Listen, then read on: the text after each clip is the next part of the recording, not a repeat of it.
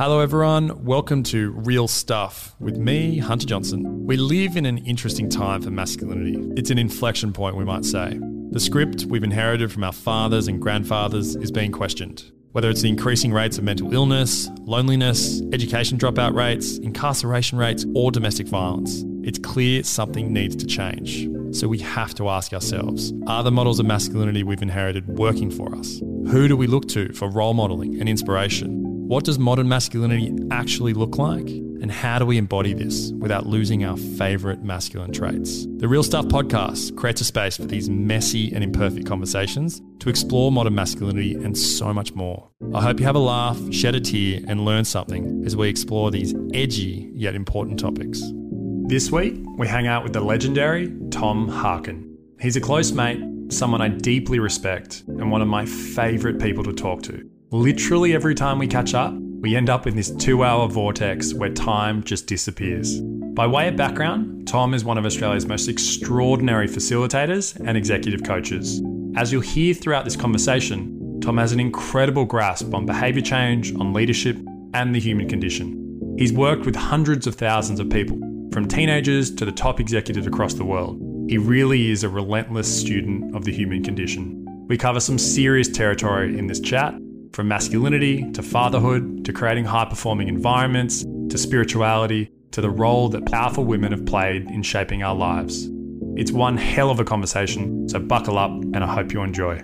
Well, I think first thing I want to say is I love the time that we get to spend together, mm. and it is rare, but it's like with the competing schedules. But I know when we do spend time, it's like I feel very nourished from it, and mm. so it's awesome that we are having this chat now.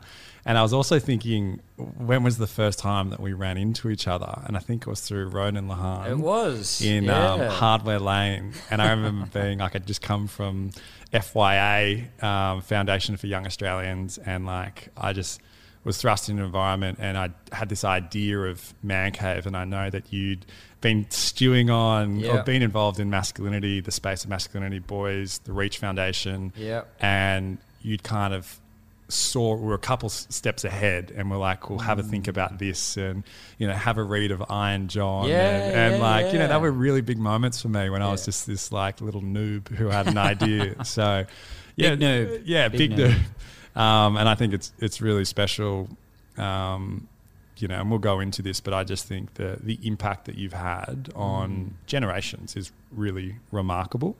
Wow. And um, yeah, I just I just always learn so much from you. So I'm excited to have that chat with you today. Wow. Yeah. Mate, that's very very humbling. Um, and a, a, part of me inside just wants to reject that um, because um, it feels much more like just chasing my passion and in some ways just going for the easy road of doing the things that just feel awesome mm. rather than real jobs. Um, but I still remember that chat because mm. I, I, think it was. Um, well, I remember sitting at the bar, like literally yeah. having those conversations around the coffee, and yeah, it's been amazing to grow up together. Mm. You know, and I think like this space is interesting, like the space of men's work or the maybe the modern interpretation of men's work. Yeah. I just feel like everybody started at the same time. Yeah. It's like this kind of moment in time about five years ago yeah. where all of these organisations just, it was the right time for mm. that stuff to kick off. And, mm. um, and I think we've all been teaching each other as yeah. we've been growing up and meeting at speaking events and yeah, like absolutely. So and I, I, think they're wonderful story because I'm I often get um, oh, do you know Tom and Tomorrow Man or Tomorrow yeah. Architects or Tomorrow Woman? And, and I know you get that for 100 yeah, Man definitely. Cave. And, and often I just go, yeah, we actually used to co work out of the yeah. same office at um, down at YGAP. Feast of Merit, not too far from here. So, yeah, um, it, you know, it's special to observe. And also, I think, you know, we were trying to run businesses at that stage, you yeah. know, and trying to get an idea off the ground into an industry that potentially wasn't ready for it yet. Yeah. You know, and I think now it, you know, a few years in, we, you know, can sit down and, you know, we're having meetings how we can learn from each other, what can we collaborate sure. on. And I think that's such a rare thing generally, but particularly in the social sector too. Yeah. Yeah. I mean, YGAP was such an amazing little, mm. and, and I like, we still look back on just their generosity. Yeah. To go, yeah, come and take a spot in our offices and just we'll we'll support you to to build your thing and yeah like I remember you and I having a beer down the road at one point and we were I was really struggling I think we were Mm. having struggles with hires and people wanting to come and work for this kind of mission driven organization we didn't know what our culture was and all of that Yeah. kind of stuff and um, I feel like you always need people to Mm. be able particularly people that, that you relate to Yeah. That are facing the same challenges. Yeah. Um, yeah, but that that was just invaluable, and I've often thought about how that can be paid forward. Mm. You know, when we have a space and when we're able to kind of go, oh yeah, you know, you've Yeah. got this thing, we'll just come and hang out here and be around like-minded people and feed off the buzz and and, Yeah. and just that yeah, unofficial support and mentorship. That's it. And I think that what YGAP did so well, they showed that you can make a huge impact, but you can also have fun along the way. Yeah. And they definitely know how to fund those guys. And do. I think um, that notion of paying it forward for the next generation of whoever's coming through is super important. Yeah. Um, so, for people listening who aren't familiar with your background, Yep. Would you be able to just give us a quick summary of like your journey um, up until now, and you know however long you feel is required to do that? Yeah, easy. Um, well, don't say that. That'll, that'll be the podcast. That's it, and so you might done, need to and jump in, cut. just break Yeah, in, and okay. stop me at some point. Um, but uh, it, for me, I always say it began with my mum. Mm. Like, mum is the matriarch of our family, and uh, I feel like dad rocked up. And this is really harsh to say of dad, and it's not truthful at all. Mm. But I feel like dad really rocked up when we turned 18 Yeah. like he was ready to be adult with us and, and in that relationship but mum was the rock of the family um, the whole way through and she went on a bit of a spiritual journey of sorts when she was i'm the youngest out of like my sister's eight years older my brother's four years older and they often rib me for saying you got the best version of our parents because Yeah. they were on this yoga journey um, and it's probably true because I remember having conversations with mum where, you know, shit was happening at school, I was being bullied or whatever. And I still remember the way that she was unpacking my thinking around that and like sitting in the kitchen on this particular chair and kind of, and her going, Oh, and what were you feeling? And what was he feeling? And why do you think he ended up hitting you? and all this kind of stuff. But I, I feel like that perspective, I remember reading little books by the Dalai Lama and things Yeah. like that that she was handing me. And so I was thinking differently, and I was a really sensitive kid at school, but I hung out with a lot of guys that were pretty good with their fists and punched on and things like that. So I had this dichotomy growing up in Frankston. Yeah. And um, when I was 17, I came into touch with the Reach Foundation. My mates were doing their courses and said you should go and check it out. And and and I did. I thought they were going to be there, and then I rocked up and they weren't there, and so I went to leave. And hmm. Sammy Cav um, was running the program, and he. Yeah, he just kind of came up and said, "Mate, what are you doing?" And I was like, "Oh, it's not for me. I think I made a mistake here." And he was like, "Oh, listen, if you think this is shit, you never need to. You know, what, what are you going to waste two hours?" Hmm. But if it's good, like great, you know, keep rocking up. And it sounds so shallow to say, and I may be remembering this the wrong way, but I swear I remember kind of him swearing and me going, "Cool, like this guy's cool." I'm in, Like, I'm in.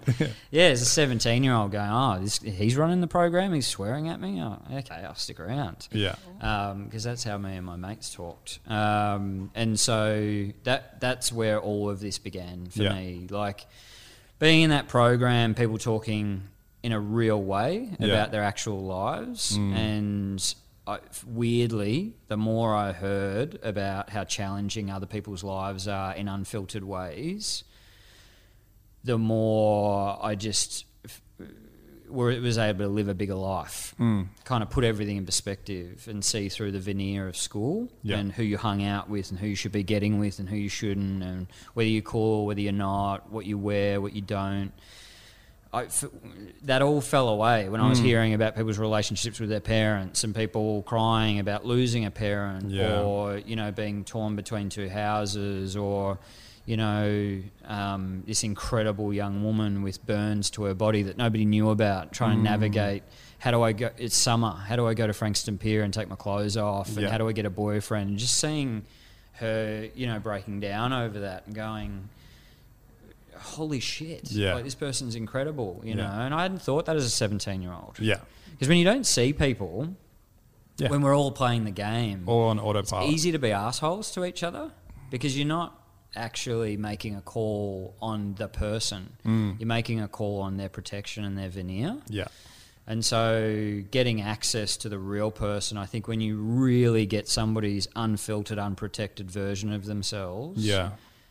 Most human beings find that endearing and it opens them and they they have deep respect and rapport Yeah. for that. And trust. Yeah, Yeah. All, all of those amazing things. And so that's kind of what I got out of it. I was like, oh my God, like all of this kind of game playing that's going on, you shouldn't be buying into maybe. Mm. Like maybe there's a whole other story behind the person. Yeah. Um, and so I've just been, I've wanted to chase that ever since. Mm. And uh, so I started at the Reach Foundation and kind of tried. Then I wanted to pay it forward because I was like, oh, I'm starting to get hold of some of the things I've always wanted. Feel comfortable with myself. To Yeah. Get a girlfriend. All Yeah. those things that were important to me. And then I was seeing other kids coming and saying similar things to what I was saying to myself. Mm. I'm an ugly little kid, you know, like everybody hates me or whatever. And going, oh, it doesn't need to be that way. Mm. Like it actually doesn't need to be that way. And so, yeah, so I was lucky to be in this young organisation. Reach was really young at the time. Yeah. They just got a sponsorship through Jim. So Reach was started by Jim Stynes and Paul Yeah. Currie. Paul Currie's a film director and was just this freak Yeah. of the human condition, creating these incredible experiences that Mm. were like crack. You know, I used to love going to Mm. his workshops. And then Jim was what we all know of Jim Stynes. He was Mm. just this impressive just this really impressive man who um, who seemed to be like a fatherly figure to what like tens hundreds and thousands of people like Yeah. the amount of people that say oh Jim Stynes had an impact on me it's like was there 10 of these this guy like Yeah. roaming around but he really cared about us like he I remember he got into Robert Kiyosaki and Rich Dad Poor Dad yeah. then he was like, all right, you guys need to sort your money out. You can't be these non for profit kids running around saving the world and not have any money. And so I've got this Robert Kiyosaki mentor dude. He's going to come in. But it, that was just natural for him. Yeah. And to be honest, I don't think any of us realised how lucky we were to have him in our corner until he was gone. Mm. And then when he died, um, I needed, I think I needed to leave that organisation to grieve and to grow up. Particularly the last few years, I felt like I was really doing it for Jim, Yeah. where I probably stretched myself in different ways because Jim an, a really hard guy to do anything for. And those people, like, I don't know if you've got them in your life. They are so generous, Yeah. but they really are fatherly in a Yeah. way that you're like, I just don't know how I could ever look after you. Yes. Like I just don't see where that where where that will ever be possible. Yeah. And I remember being overseas on an overseas trip with some mates and and got the call Mm. that he had his cancer Mm. and it was really clear you know at that point cut the trip short go home this is a time where i can actually do something that i know Yeah. will take stress off him and Mm. and so that was that couple of years and then stepping away i just fell in love like that was the focus and then soon after that was like well, what's next Mm. and that's where tomorrow man really came from it was never planned Mm. but the seeds of it started in Frankston because my mates had never come to Reach. Like they were too cool for it. Yeah. Uh, even though I thought it was pretty cool. it was pretty cool as far as youth groups go. Yeah, yeah. Like it was, I always called it the Fight Club style of a youth group. Yeah. But getting somebody in the door, In the door. which as you know Yeah. is the greatest challenge of our work, Mm. getting blokes in the door, it's the hard bit. Once they're there, they'll go, oh, Yeah. fuck, this is awesome. Yeah. Like, I'll invite 10 of my mates if I knew Mm. it was going to be like this. So I was always trying to get them in because I knew they these guys were incredible, incredible guys. Yeah. You know, like they were so charismatic. I wanted to be like them. They had all this magic about them, but they, but also they punched on on the weekends Yeah. and they did these things. And Yeah. so I've always been fascinated with how do you help guys keep the, keep the magic, keep that spark, not become neutral Mm. and nothingness And numb. not have an opinion and Mm. not have a feeling, but also to be able to keep that dangerous magic do good with it, make amazing things happen. So anyway, tomorrow, man, in short, was really the manifestation of, of a lot of thinking about that. Well, what's the thing? What's the product? And how do we how do we create it in a way that mainstream guys like my mates from Frankston would go, yeah, I'll rock up at that. And that's talking a language that I can do something with with my mates rather than it being a shameful secret. You know, I went yeah. and did this thing, but I would never tell the boys about it because Yeah. it's a bit cringy Yeah, and yeah. I don't know how to use that language. I don't want to use that language with them because they're going to say, You've changed. That's right. It's not safe. He's changed. Let's, let's not invite him out. He's going to kill the buzz, you know. Yeah. Um, which is which is a real problem. Like it's a real challenge. Like if you can't tackle that, Mm-hmm. then it's never going to work for the mainstream bloke. And if it doesn't work for the mainstream bloke, it's always going to be, as you know, like just some side challenge. Mm. Yeah. Yeah. I love it. So not only was That's the podcast. That's the, we're done. Thanks everyone. Thanks for coming. Good. Part one.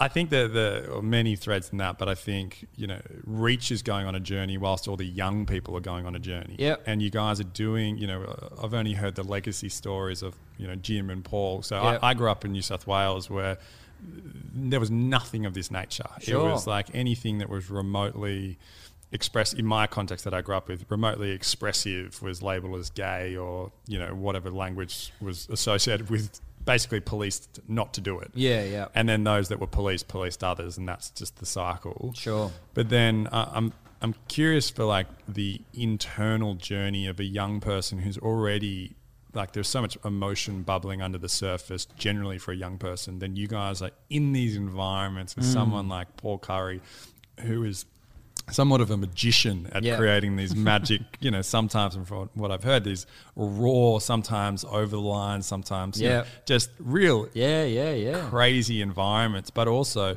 right on the edge where we find the most about who we are and who other people are too. For sure, yeah. How did you navigate that as a, as a teenager, just kind of thrust into this environment? Because sometimes these raw environments, in my experience, they are like crack, like you said. Yeah. It's like it is the most fucking exciting thing Yeah, you've yeah, ever seen. yeah. How do how do you navigate that as a, as a young man, like coming through, but also living a double life with your mates back in Franga Yep. to reach, you know? Yeah. Man, that is a good question. like, I, to be honest, I think it's different for everyone. Hmm. Like, I mean, I, there were so many people that came through Reach. Not everybody stayed. Yeah, yeah. So you kind of had to be up for it and really, it, yeah, it kind of had to kind of get you in a way where it's like, yeah, this is the kind of place I want to be now, and I want to keep on coming in here and ripping myself apart Yeah. and ripping myself open. Yeah. Um, I think weirdly, like as a kid, I was pretty fortified. Hmm. Like I was the kind of kid right up until I was probably twenty, where I don't know, like you know, when people meet each other and they like either shake hands or they kiss on the cheek or whatever. Like I, I fucking hated that moment Yeah. so badly Yeah. and and right up until I was twenty, I'd ghost. Mm. You know, if I needed to leave a party, I'd just ghost because I didn't want that moment where I had to like, we eh, eh, see you later, gonna kiss on the cheek, we're gonna hug. I was just a just really weird and awkward about that. That I was fortified. Yeah. You know, I was an introverted kid. I spent a lot of time on my own. Like growing up, um, I I would kick the footy on my own and play imaginary games of football outside the house for hours, and I was more than happy to do that. I remember this guy, a really nice guy. I used to kick the footy over his fence all the time. He lived in this area where I did that, and I remember him one day coming up, and the Lonie brothers lived just up. I don't Yeah. know if you remember. Um, but I think one of them played for Melbourne, one of them played for Collingwood. But they would kick the footy to each other, you know, twin brothers, and they just it was they were only like twenty five meters up, and he was like, you know, mate, I know these boys up here. They're very nice boys. They'd want to kick the footy with you, and I was like. No, no, no, no. I'm all, I'm all good, thanks. I don't I don't need that. Like I don't want to do that. And so I was really, for me, I was very introverted. A lot of people at Reach were the opposite. Mm. They were there because they were very extroverted. And so I remember they did this diagnostic thing one day, and it was I don't know that disc thing. Yeah. So it's like you know four types of personality. You got your dominant, you got your influencer, which is visionary, high energy. You got your socialized, I think it is, which Yeah. is like loves everybody to feel comfortable, don't rock the boat. And then there was one conscientious. It was like detail driven and all this stuff. And the whole organization was over on influence pretty much with a fair smattering of people around S, like Yeah. like to be around people, socialize. And then me and Ranko, the accountant, were in C. like, and I was like, I don't know whether I should feel good about this Yeah. or really bad about this. But to be honest, for me, how I navigated those environments was I I felt like I needed hardcore stuff to make me feel something. Mm. That makes sense. Yep. Like I kind of felt like I couldn't be gotten to in Yeah. a way. And so those experiences were awesome for me Mm. because they were these big challenges that I couldn't hide from. And it and it, it kind of opened me Yeah. up and and that's not healthy or sustainable in No. the long run. Yeah. Um, but at that time, I think young people, like the am- amazing thing about young people is like they go and watch horror films and they go to theme parks and they go on the biggest roller coaster.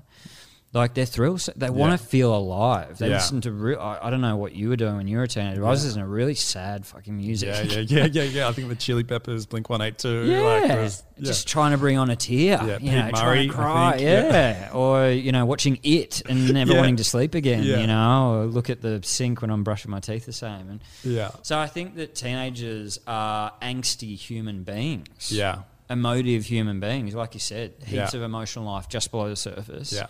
They want to feel alive. And so that environment I think is is good for Mm. teenagers in a way.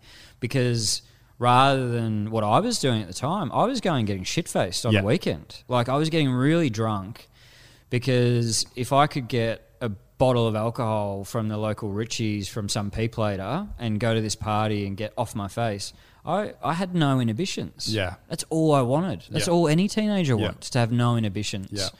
But what an unhealthy way to be doing it. Yeah. And so this environment was like, it was kind of like, it was like that, but healthy. You know what I mean? Mm. yeah, It was like it was the version of getting drunk or doing the roller coaster or seeing the horror film, but it was our own lives Yeah. and it was going to the parts of ourselves that we feared. Yeah. And then that became a sustainable way Yeah.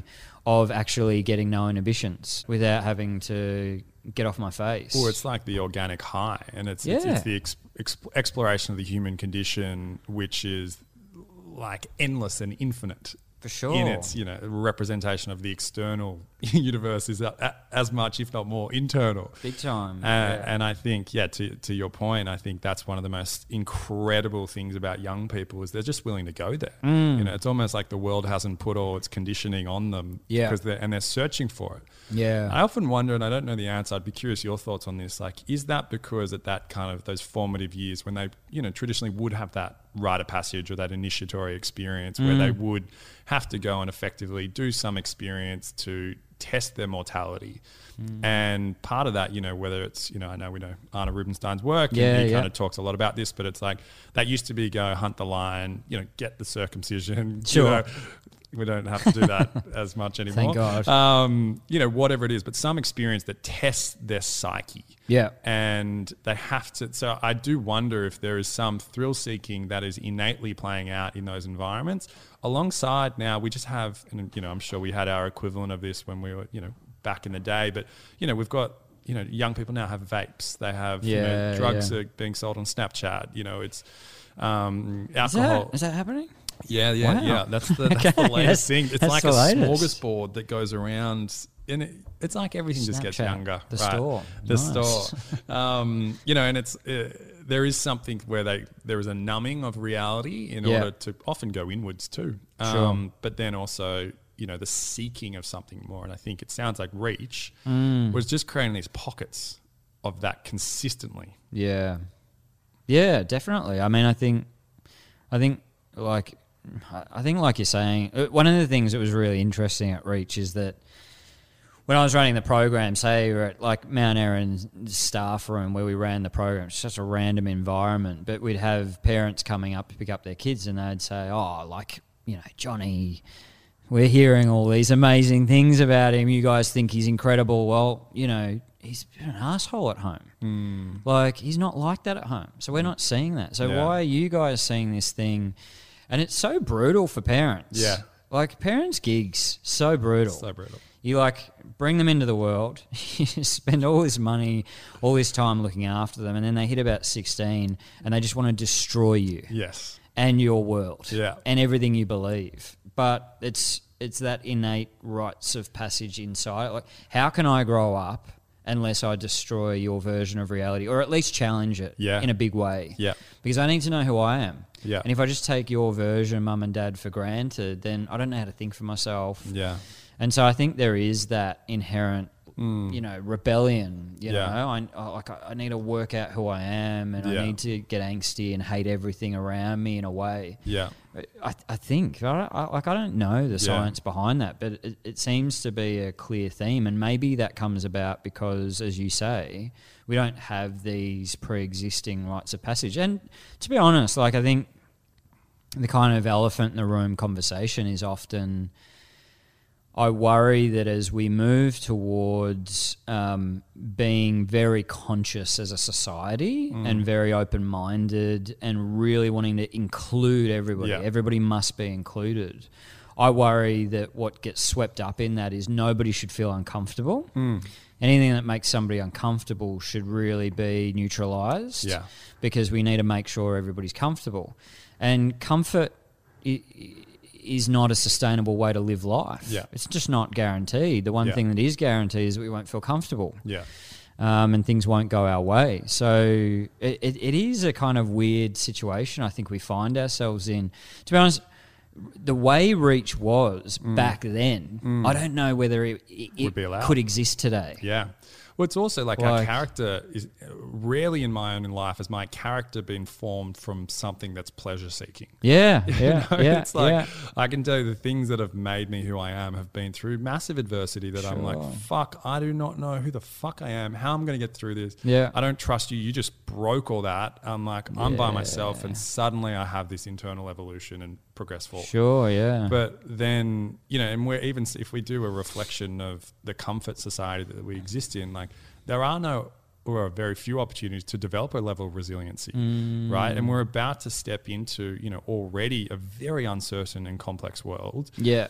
And effectively, we're still educating our young people for an academic system that's Yeah. about get the grades, Yeah. not about who you are and how you deal with life. For sure. And then on top of that, we're now the metaverse is there, which is the ultimate yeah. pleasure town. You Yeah. know, it's like, oh, you don't like your current reality in this sense. Sure. We'll create a better one for you, Yeah. and we'll design all the same mechanisms that keep your behaviors engaged in this, so we capture your attention even more. Yeah, yeah, yeah. And so it's like, cool, like, where do, what now? Like, you know, Yeah. we, we know this, everyone feels it. We're all kind of under the same spell to some level. Um, we were just talking offline around the social dilemma. Um, and Mm. Yeah, like, you know, how even the top executives from, um, that work at some of the biggest social media agencies in the world or companies Mm. don't let their kids use social media. And there is massive clues there. yeah, yeah. And so the question now is, and you know, I know you've also just begun your journey of the last few years as, as a parent. Yeah. Um, like, how do we develop our kids for an incredibly uncertain world? And how do we shape their character? And who do we expose them to as the role models to do that? Sure, And, sure. and I think there's, we're just at an inflection point where we're like, the role models are emerging. And often, Yeah. in my experience, there's a heap of powerful women out there. yeah, yeah. you know, like it, that's interesting. Like If I think about who's coming through the ranks, it's like there are some extraordinary women. yeah, definitely. And who are the male leaders that we follow? Mm. And I find, I find that really difficult. And I want to follow right. them, but I'm like, I just don't know who who who I Mm. pick, and I can't, I guess, cherry pick from a few, but Mm. and it's Who, hard. who do you follow? Well, that's a great question. I think in Australian context, um, listen, I like there's very few people in the public eye that I would say that I that I do follow. I think, um, you know, I think I get a lot of inspiration from you. Mm. I think, you know, just in my journey when I was at kind of these points going, I don't know, uh, I've got this gut feeling, where do I go? And you're just like, Mm. here's a little bit further on the path. And I was like, thanks, you know, so thank you for that. Yeah, Um, you know, I think Surprising. yeah, no, I, th- I, think also there's a, quite a few across like the US that I Yeah. think that I'd be drawn to. Yeah. Um, you know, I listen like Marcus Aubrey is the guy whose Mm-hmm. podcast I, I find fascinating. Mm. Um, you know, I think Joe Rogan's a really interesting guy. Like, Yeah. you know, he's a very divisive character, but I think, um, you know, I've definitely listened to that podcast over the years and got value from. Yeah. There's also certain things I don't agree with. Same with the whole Jordan Peterson movement. Sure, like, yeah, you know, yeah. again, divisive character. Yeah. But, you know, someone who's shown me that, you know, to really think through things and think about my character and my values development. Mm. And then also just extraordinary women in my life. You Yeah. know, like, you know, my mum's been a massive role in my life. You know, of course, my dad is, my stepdad, my stepmom, got a few parents. But Yeah. um, and then I'm, I'm just really fortunate to have a peer group of guys, um, particularly in this context, like um, other genders as well, but particularly guys who I've just really surrounded myself with who hold me to account. Sure. Um, and, you know, I think one of the beauties of working in an organization like Man Cave and now Stuff is creating a culture where I can be my best self. And if I'm not, that can be called out. Sure. Yeah. Um, I think that's been a, a real big difference for me. Where do you go to to kind of learn as to who who you want to be and get inspiration from? Yeah, it's funny. Like, I mean, I to be honest, I had the same reaction as you in that the the people that I think of are not in Mm. in the like in the he- headlines. Um, or I mean, that, that's not, entirely true. Like, there are people that I really admire, like, and they're often left of center. Like, I really like love Ben Quilty Mm. um, and his take on masculinity in Australia in general um, and just a unique thinker. I often gravitate towards people that aren't aren't aren't in our space. Actually, you know, people that aren't aren't kind of in the business of masculinity and in the business of what it means to be a man of tomorrow. I often like hearing from people that have found it accidentally and don't Yeah. necessarily. Um, yeah, they don't have an agenda, if that makes sense. Yeah. But then when I was when I asked you the question, I was thinking about the question, and it's all people from my life. You know, like my dad has been a huge teacher for me, um, and and and in all honesty, I really I really thought I'd gotten a raw deal, and I judged my dad a Yeah. lot. You know, I loved him definitely, but I also judged him. I was Yeah. kind of like, I don't want to be. I was embarrassed to be at the cricket club with my old man. You know, he's an Irishman with a huge heart Yeah. and he's accepting of everyone. And I used to think, like, Dad, don't you realize they're taking the piss out of you? Like, these guys are assholes. Like, and I kind of wanted him to, I wanted him, I wanted him to match them. I wanted him to take the piss back. I wanted Yeah. him to show his teeth. I wanted to, and he just is not a guy who's ever done that for good reason. Yeah. And now, like as I as I grew up, and I realized how fortified I am, hmm. and how much easier it is to be fortified than it is to be wide open hmm. and you know and potentially vulnerable to that kind of judgment or rejection or attack. I just realized, oh my god, hmm. like here's the kind of here's here's the unassuming hero Yeah. you know of our family probably the most open wide open person in our family Yeah. and and and I just more and more. Like I was just away on a fly fishing trip with him this last Great. four days. And I just like he's 72 and he's got the wonderment of like a mm. 10 year old boy. Amazing. you know what I mean? Like Yeah. he's like how good is this? You know like wow you know? Wow this is amazing. And like he I, yeah like i'm still a cagey individual at times you know i wouldn't be the person just to kind of go how good is this and i love you and i Yeah. i have to really kind of consciously make the effort to be that kind of person Yeah. whereas for dad it's just innate and it's so pure he Mm. Yeah. just he just you know sometimes it's just stupid stuff like but it's because he's he's not checking himself. Yeah. and he is just being who he is. So dad you know my best mate is a huge hero you Mm. know in that he's just such a good man you know. He's just such a lovely bloke and he's always there. And he's I, I think I admire the people that have attributes that I struggle to get hold of Nice, at times um and and and blokes you know there's a lot of guys like I said those guys that I admired when I was young I still meet blokes I'm like you're a bloke Yeah. like you're an actual man Yeah. I still don't feel like a man Yeah. Pro- probably because I got these little boy legs. um, but I just, I don't know. Sometimes I meet a man, I'm like, wow, you're in charge and you're Yeah. charismatic, uh, but you're open and you can change. Yeah. And there's something kind of just electrifying about being around those blokes. I so resonate with that. And, Yeah. and yeah, it's like if there's a fire, I'm following you. you Yeah, know, like, exactly, And, and yeah. if we've got a drama, whatever it is, if it's emotional, I'll probably still look to Mm-hmm, you. The group dynamic, I'm shifting. Like For sure. yeah. And I think that's really wise around your dad and that, you know, my journey's been very similar. Like Yeah. I think, you know, I I had when I was younger just I couldn't just understand my dad. And then I think, Yeah. you know, as I've now kind of got o- older, I've had leaned into conversations that were really uncomfortable with my dad and Yeah. um, still to this day are really uncomfortable certain conversations. But I just now with a bit of wisdom or time in the ring of my life, Sure, I'm like, yeah, fuck, yeah. you did a really good job. Yeah, yeah, And you know, when yeah. I got in trouble for bullying that kid when I was 14 and you sat me down and you made me write down our family values. Oh, and I was like, this is a fucking waste of time. Yeah. That was a huge moment that shaped who I am as a man. And Yeah, not in the moment retrospectively. Sure. I look back on that now as a you know 30 year old guy and I go, yeah. that really shaped me. Or like my, my dad was a you know went away for work for a little few years when I was kind of like twelve to sixteen, and Mm. for one birthday I'd never had pocket money, and he he wrote me a, a card for every week of the year, which had like some kind of quote on it or something, and there was ten bucks in it.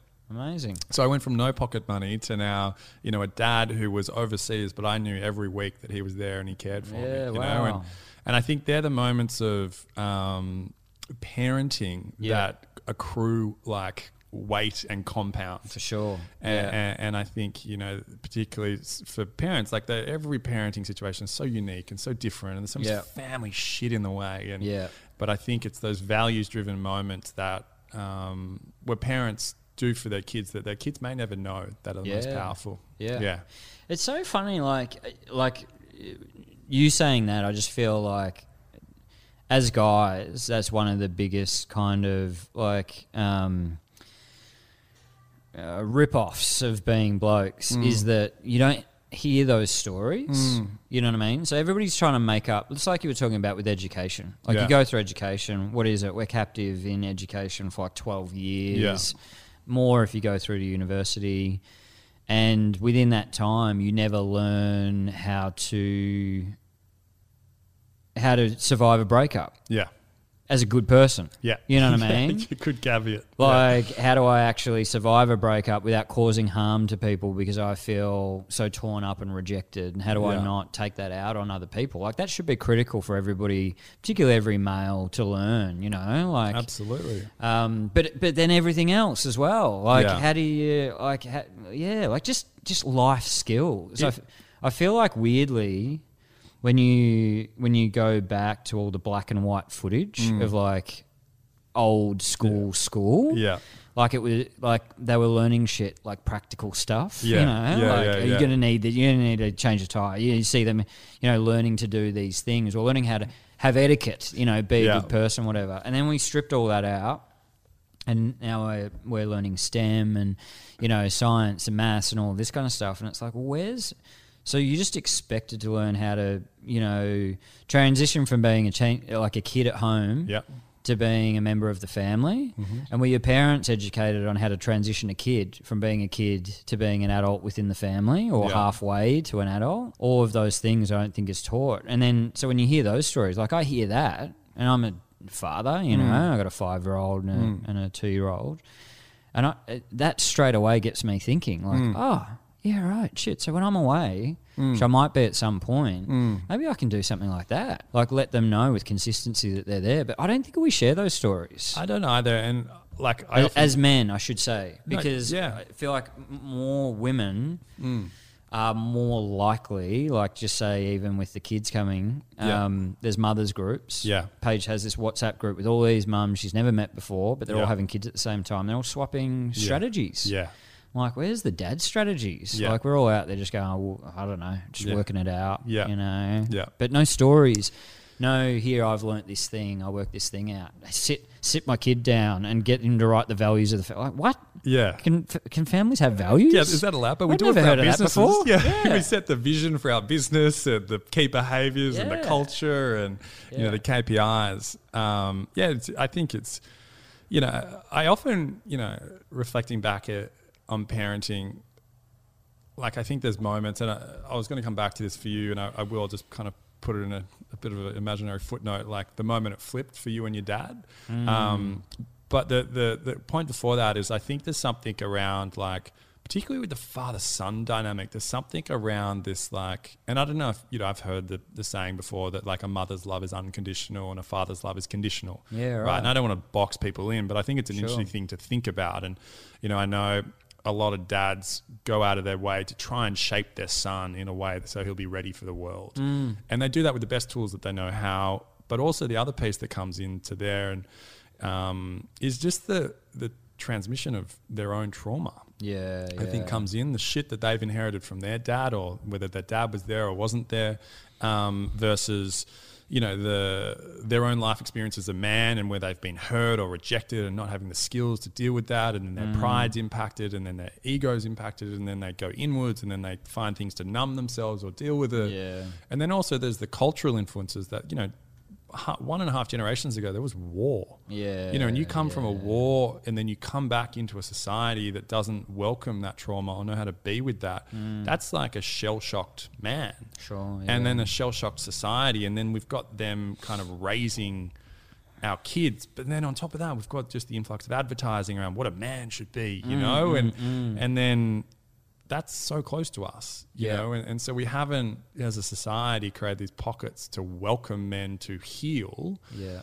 and you know uh, for the not to be scared that their masculinity is going to fall away by them healing even that word heal can we yeah, say that yeah, as a yeah. guy you Yeah, know yeah. um and then you know we've got our dad doing the best for us and you know it took me a long time to recognize that the way that my dad gives me love is not how i like not how i like to receive love but he's still giving me mm. love Sure. and Yeah, that was like yeah. a big fucking moment for me. I was Yeah. like, holy shit.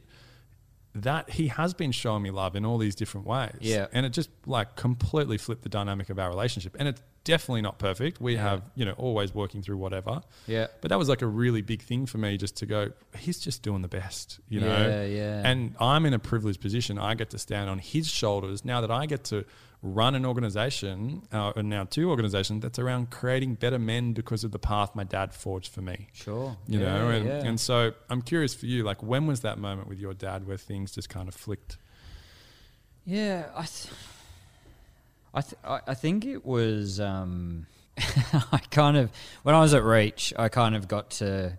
I was addicted to the crack of being broken open, and then I got to this point and where I thought I was full of shit, and I would be. I was being listened to too much within that organisation, and and I felt that I was full of shit. So I was in this weird predicament like not full i wasn't i probably paint a pretty ugly picture of what i was like but i just felt like i wasn't what people were saying i was. People were saying you're so vulnerable and you're so this and you're so authentic and i was like i, I don't feel like that. Like i feel like i'm not i still people still couldn't really hug me. I still had this caginess about me.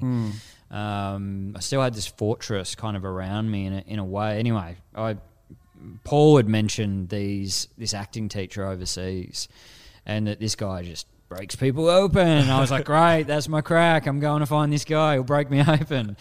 And so I, I'd I'd saved up all my money. I went over there and I did these hardcore acting classes, like in LA, and. Um, and I showed up, and, and it was a husband and wife, and they'd been they'd been doing these classes for like sixty years or something like. Uh, yeah, well, he had. She was younger than him, but she'd been doing it for a long time.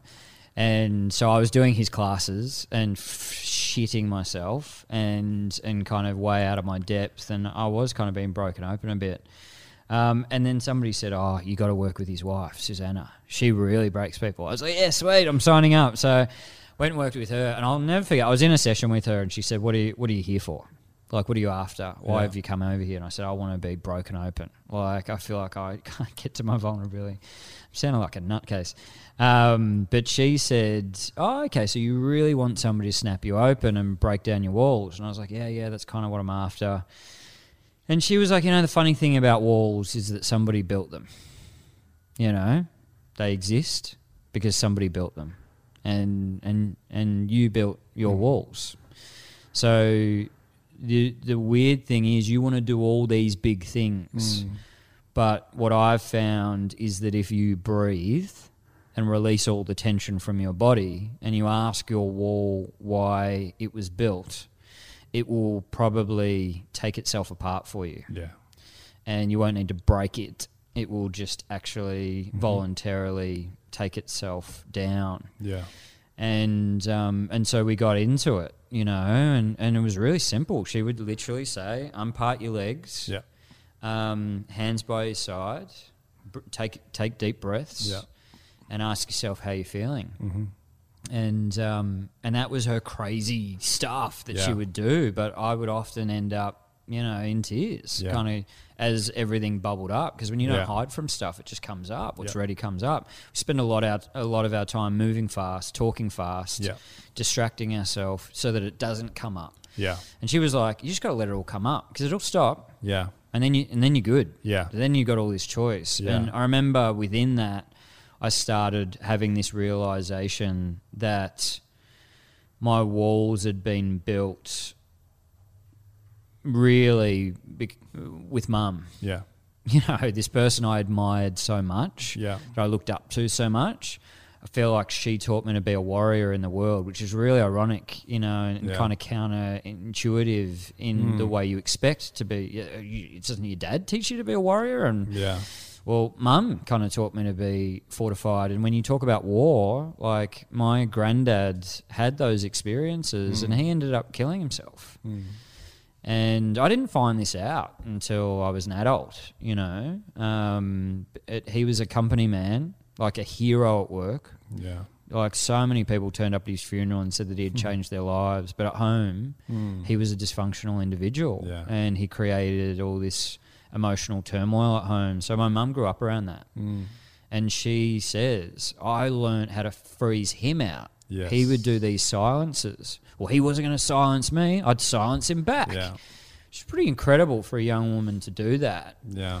And she kind of handed that to us. You Yeah. will never let anybody take your power. Yeah. Never. Mm. No matter. And so we were precocious little nutbags, you Yeah. know, because we would never let a teacher talk over us. Yeah. We would never let, nobody could take our power. But with that, meant that we were pretty fortified, pretty wary. And here dad was floating around our family at Yeah. times, you know, not really being appreciated for his value. Mm.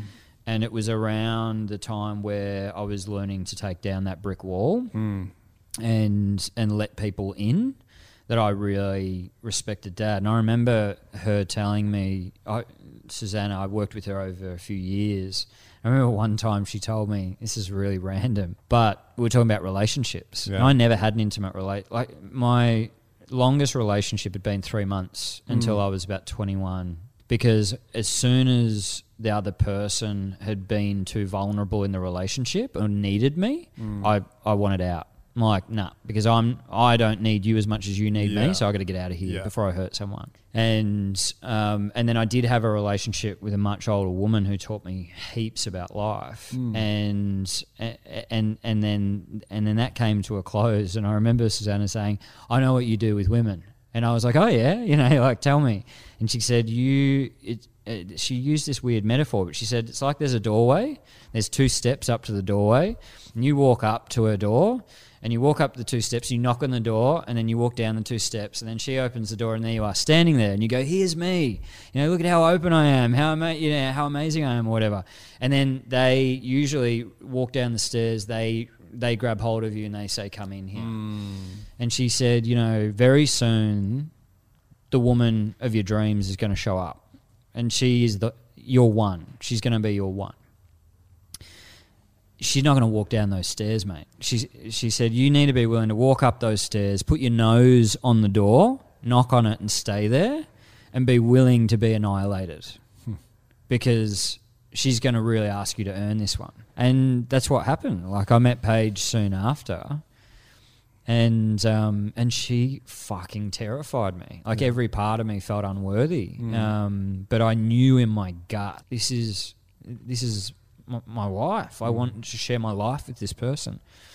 Um, and Dad had always done that. Mm. Dad has had his nose to the door his whole fucking life, and I was like, what a man. Yes. Like, what an incredible man. And then I started realizing, like, I've walked past this guy for so much of my life and judged him for not Mm. being man enough. And I've been sitting with the jackpot, you know, my whole life.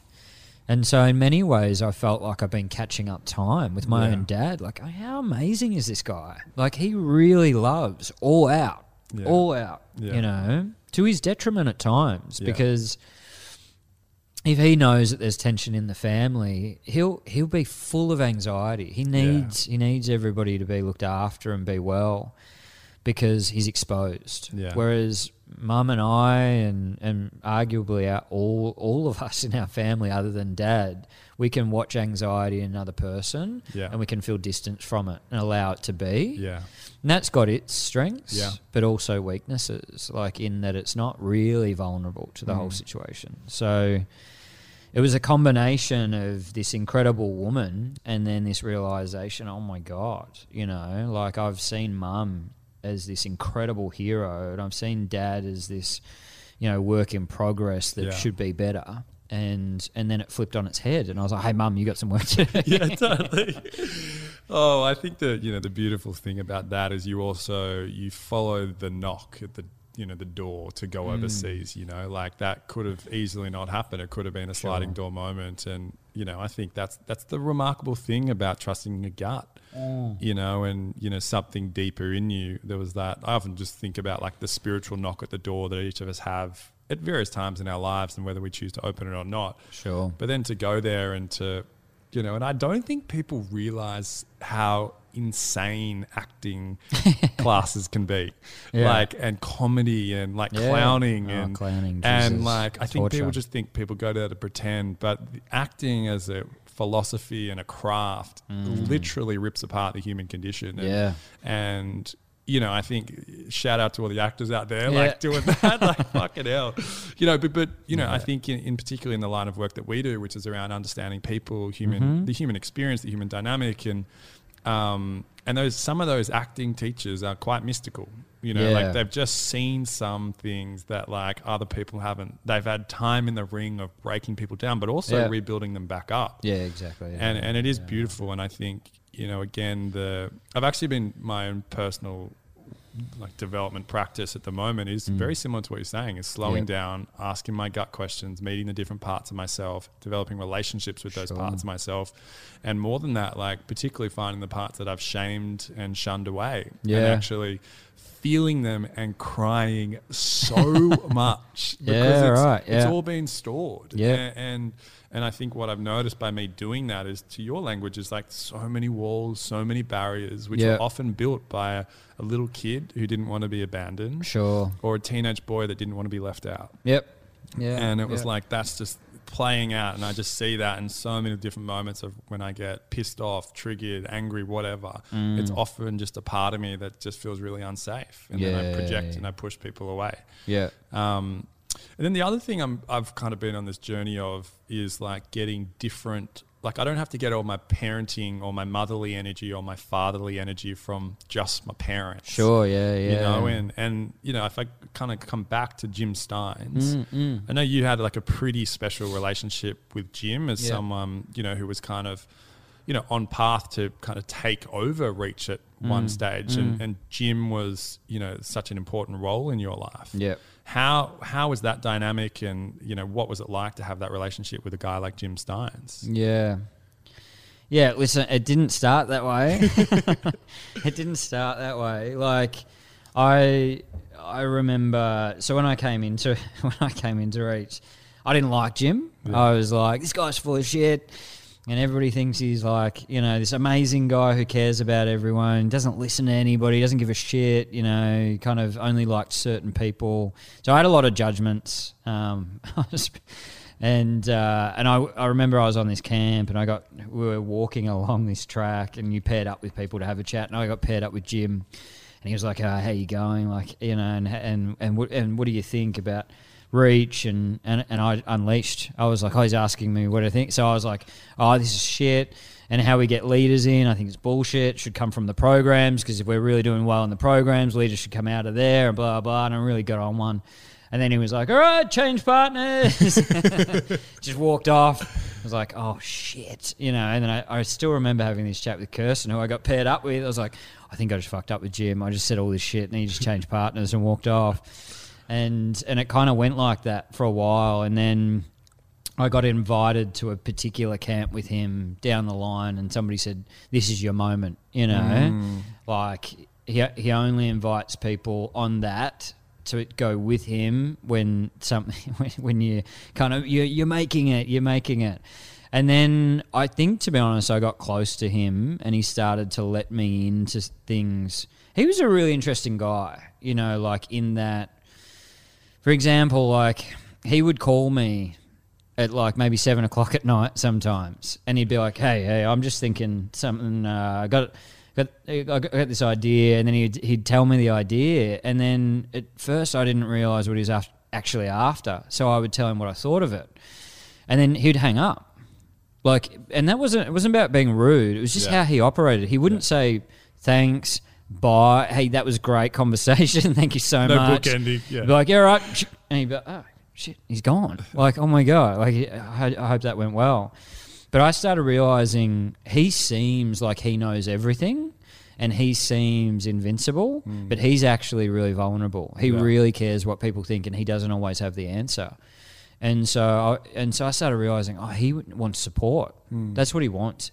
He doesn't want me to attack him because I think he's invincible, and so he can handle anything that I've got to say. I think sometimes leaders get the roughest treatment because you just think they're capable of it all, Yeah. and so you unleash with them because Yeah. it's like, oh, you're running the thing, you're capable of this, and so Yeah. I'll unleash. I would never do it to my peer, but with you, unfiltered, I'll just let you have it because Yeah. you should be sorting this out. Yeah. And I think being around him was a big lesson in vulnerability. And the closer that I got with him, the more vulnerability I saw. And I, I remember standing, we- there was like 800 people at this fundraising breakfast. And we were about to go on stage, and um, and he said to me, uh, he said, he said, how how you going? And I said, I'm shitting myself. Like I'm so fucking scared and he and he laughed and he's like, "Oh, you're like me. Like I feel like that all the time. It never Yeah. finishes, you know." Never and, finishes. and he's like, "It's always like that." And then just as we are about to walk on, he goes, "Don't fuck it up," and just punched me in the arm and walked off. And I was like, "Fuck." You know, I got to land this moment so that everybody, you know, supports this program. But I remember talking, and I talked really honestly about, you know, about this kid in our programs, and and um, and I remember sitting at a table. Um, yeah, I kind of forgotten this moment, but I remember him. Um, he just kind of came up, kneeled down beside me, and put his arm around me, and uh, and he said, "Awesome work, well done," you know. And um, I think in many ways, Jim was the archetypal kind of father in my life, if that makes sense Yeah. because he was a guy that I wanted respect from and I wanted love from, and I didn't think I deserved it. Um, and he didn't. Ironically, people probably think he showed it in all of these. You know, he would tell you in detail how he loved you and how he felt about you, but it, he actually was pretty stretched. Mm. He had a lot going on. He was impacting a lot of people, so he didn't have all that time. And so there were small moments like that where you really felt like, like I've earned this. I've worked my whole life, you know, to get to this point, and and I I've got his approval, and that matters. And and I think there's value in that. Like you were saying, different people's types of love. Yeah. I think that there's a lot of value in in in earning it a- Yeah. and not getting it all the time at every Yes. moment, but having to ask yourself, who do I need to be in order to rise rise to my best to get it? And he was really great at that. Like he was good at saying, "Hey, I care for you, but there's standards, and and you got better in you." Yeah. And you got to rise to that rather than I love you at every moment. Yes. Don't feel that you ever need to be anything more than you are. He would kind of say, there's more to you, you know. So I don't want to acknowledge you right now as being unfinished, as being finished, because you're unfinished, and I think you got more. And and I'll let you know when I think you've gotten there. Now, some people might say that's arrogant. Who's got the right to tell you, you know, where you're going to get to and when you're there? But um, it was incredible to to be around that and, and and to learn about the fragility of a leader like that. At one point, he said to me, oh, "I can't hear what everybody's got to say." I actually just can't. I can't cope with that. I'm a racehorse and I need the blinders on sometimes because otherwise I'll stop. Yeah. If I hear everybody's opinion in acute detail, I'll, I'll, I'll stop running. And i got to keep running because otherwise this thing mm. is not going to help all the people it could help. Yes. And and I think there is that dichotomy that you got to. I think sometimes we're chasing an unrealistic perfection today. We've gotten so wise that it's Yeah. like be the dominant one and and cry now and let everybody always have exactly what everybody needs for their individual tastes. And like you're saying, sometimes you got to respect that that's their version, and it might not be exactly what I want, but it's their version. And just the earning it part too, I just want to underline is just mm. such a, and it's a rare thing in a world now. Coming back to what we're talking about, pleasure. It's like you know, even with, even in a different context, like how people are able to just change their LinkedIn title to Yeah. whatever job they want to identify yeah, as. I'm now a yeah. high performance coach. It's Yeah, like yeah, really, like you, exactly. re- look, that's a pretty lofty thing, you know. Sure, and it's like, yeah. you know, there is something remarkable about the what it takes to earn something, you Yeah. know, and um, I know in Ironman, for instance, like Mm. the, the the actual business of Ironman, one of their internal mantras is, "Do you- "Did you earn the medal today?" Yeah, as part of their culture, Yeah. right? And it's like you know this concept of like you've got to gruel in order to evolve. And, Sure, sure. And I think you know it is rare to find f- figures like that in our lives. And I think whether that was innate in Jim or if that was something that someone's taught him, that Mm. concept of that that big fatherly energy. And of course, it doesn't necessarily have to come from the fatherly energy, but No. someone who can create. You know, I love. There's a beautiful quote around eldership, which I love, and Mm. it's um, uh, we, we may have talked about this before, but the role of the elder is to create the space for the glorious mistakes of the young. Yeah, right. So to create I've the space for the glorious mistakes of the young, and it's like Yeah, how, and, and I know when I'm in the presence of an elder or, or someone of that Sure. stature, it's like I feel like I can be held. I feel like um, I can kind of fuck up, and I can come back and be like, oh, you Yes, know, like yeah, yeah, that yeah, yeah, yeah. Um, and it just it's special to just hear that that you Yeah. had that experience with him. Yeah, yeah, yeah. It was amazing in that way, and like, you know, what you're talking about there. I do feel that it's it's rare. You know, unfortunately, like I.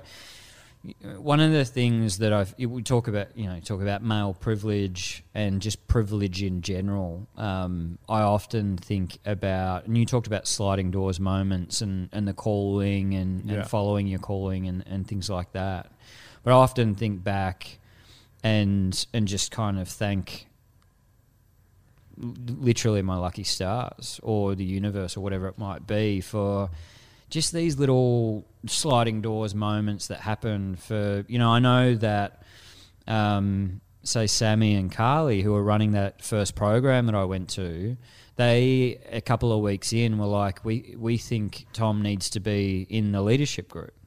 And Jim didn't think that I should be you know? They fought for me. Yeah, and I was like, what did they like? If if I hadn't have met them and they hadn't fought for me, then that wouldn't have happened. Or if my mates didn't say, hey, you should go to this thing, and if I knew they weren't going to be there, I wouldn't have gone. Yeah. I would never have gone that night. Or you know, just all these like little moments. And I think one of the privileges of Reach that many people don't get their hands on it was it was a network of mentors. yeah, And I literally have just come from lunch with one of them. And I'm doing all this amazing work with him, like 20 years on from meeting him.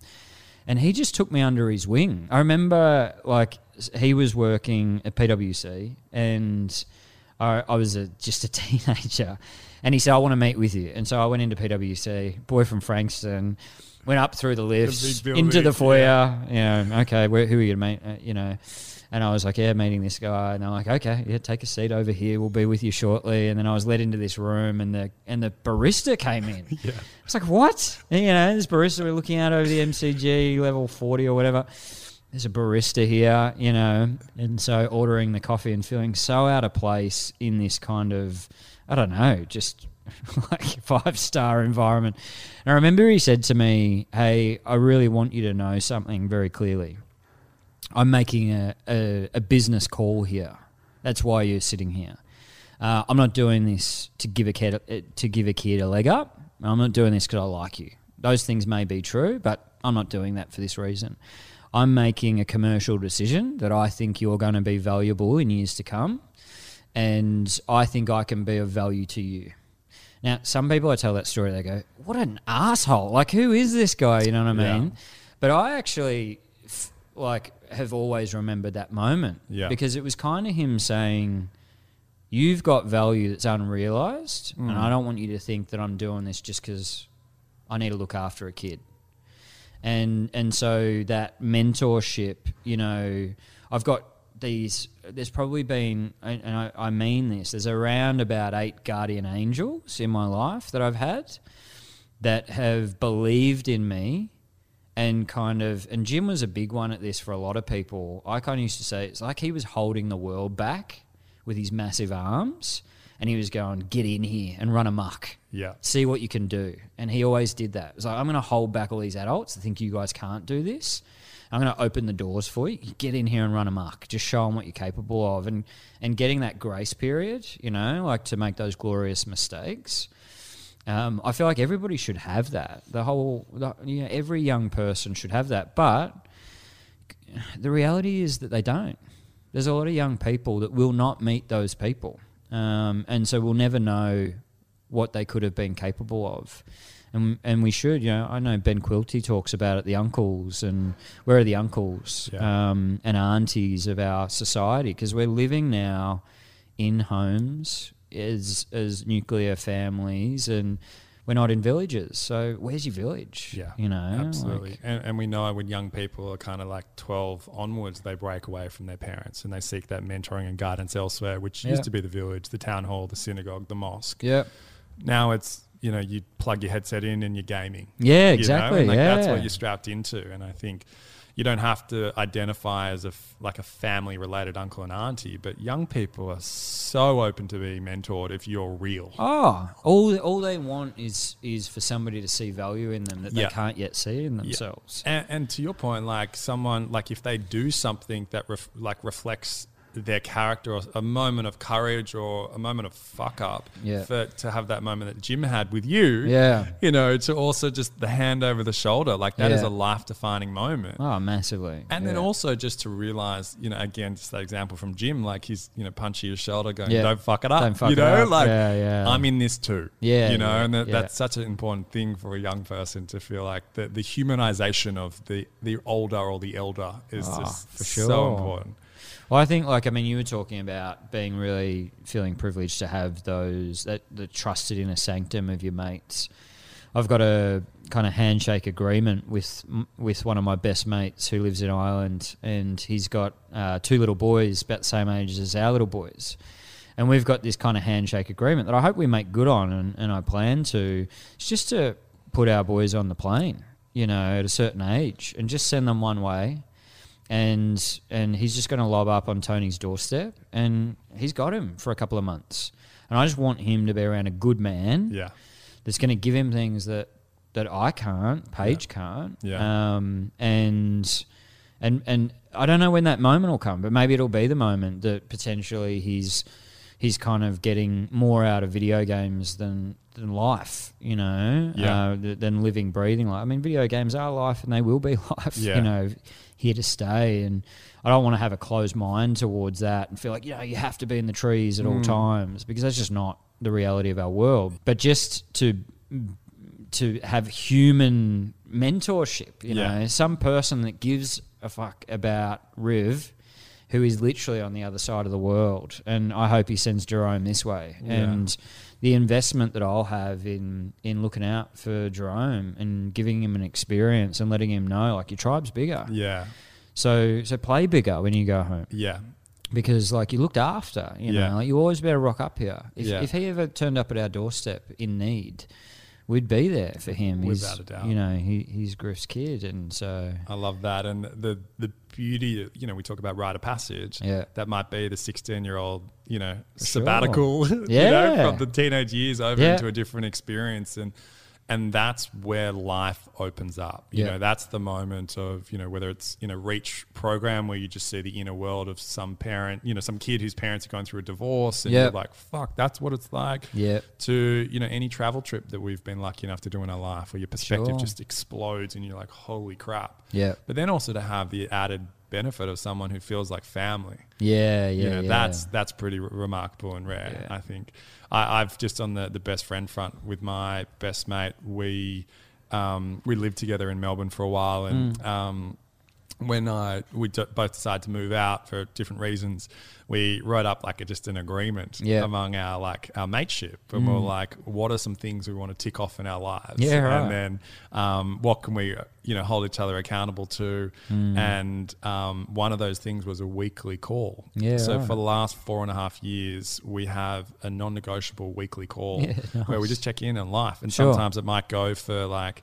You know, an hour where he'll talk for 55 of those minutes. Yeah. At the end, be like, sorry, man, I just fucking dumped Yeah, on you yeah, there. How are you? yeah, I'm like, man, I'm actually all good. It's All all, good. sweet. Yeah. You know, and other times vice versa. And, you know, we've been on other sides of the world, and we, but we just make the time for the call. And, Yep. and that's so against my nature to have something built in like Sure, that. But that's kind of part of the adventure. Yeah, I'm just like, yeah. there is nothing else in my It's life that is built in like Sure, that. yeah. And it's been, it's kind of crazy to know that I just have that pocket carved out with him who can just, you know, understand my inner world sometimes more than what I do. Yeah. You know, and I think a little bit of an intentionality with those key relationships really goes a long way. Oh, massively. Yeah. I, what one of the things about COVID that's been really interesting is like those patterns of communication. Yeah. I, I was saying to like on, I've been sending these really long, long one-way voice memos. Yeah. So mainly a couple of mates in Ireland. Um, but they're like, uh, and I've had a couple of comments from people, like it, generally them sending them back, and they'll be sending them back, and they'll go, "Oh shit, mate, I'm really sorry. Eight minutes, like I've really gone on one here, you know, like." And it's kind of been interesting. Why are we as blokes so cagey about length of conversations and why it's bad to kind of talk for that long or to share for that long? And I was, I was kind of just thinking about it. And I was saying, um, when Paige and I first got together, we started kind of like courting a bit through emails. Yeah. So I think I can't remember what the first email was, but it was like the emails gradually got longer and longer, and that was our way of kind of we didn't really have any link to each other, and so that was our way of kind of having a conversation. And I remember like they were like crack, you know what I mean? Like, Yeah. And I like I'd get there, I was like, my yeah, here it is. I'm really going to sit down and kind of get into this one, and and then I would write down a, a, a big reply back. But now that we're together and married and we've got kids and we run business together and all this kind of stuff, there's no place in our life where we get into those depths of our heads, if that makes sense. Mm. Like if you sit down and write a letter for an hour, Yeah. you go into places that will never come up in a conversation. Yeah.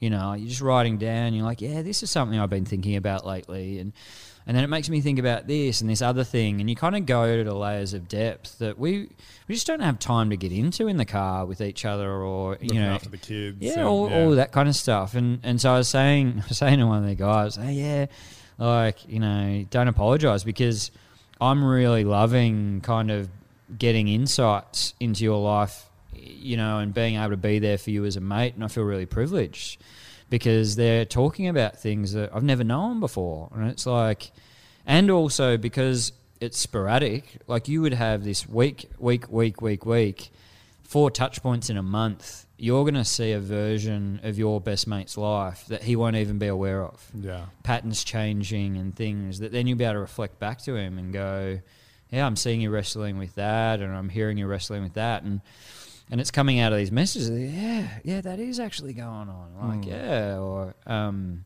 but just that, and I know that there's some studies around guys and letter writing and resilience against suicidal Yeah. ideation and depression that you know they've used letter writing as a mechanism and shown that it, that it increases their resilience in in their mental health and well-being the the added kind of uh, having a pen pal Yeah. you know Yeah. Yeah. a- and the added emotional intelligence of actually unpacking your inner thinking Of course. and it's- looking at it objectively the practice of self-reflection of, Yeah. of thinking you know even the the uh, a literacy development that's possible from writing means we Yeah. can understand ourselves and our world better Sure. but then also you know the giving of that letter Yeah. you know the element of vulnerability of how is that going to be received Yeah. you know and it's it's all in that and i think you hear about those in prisons like the the letter writing and the pen pals Yeah. for, for particularly those inmates that have been there for a long time how meaningful that is for them and sure and also, it's a form of education, Yep. right? And and it's like the more we edu- are educated, the more our life, you know,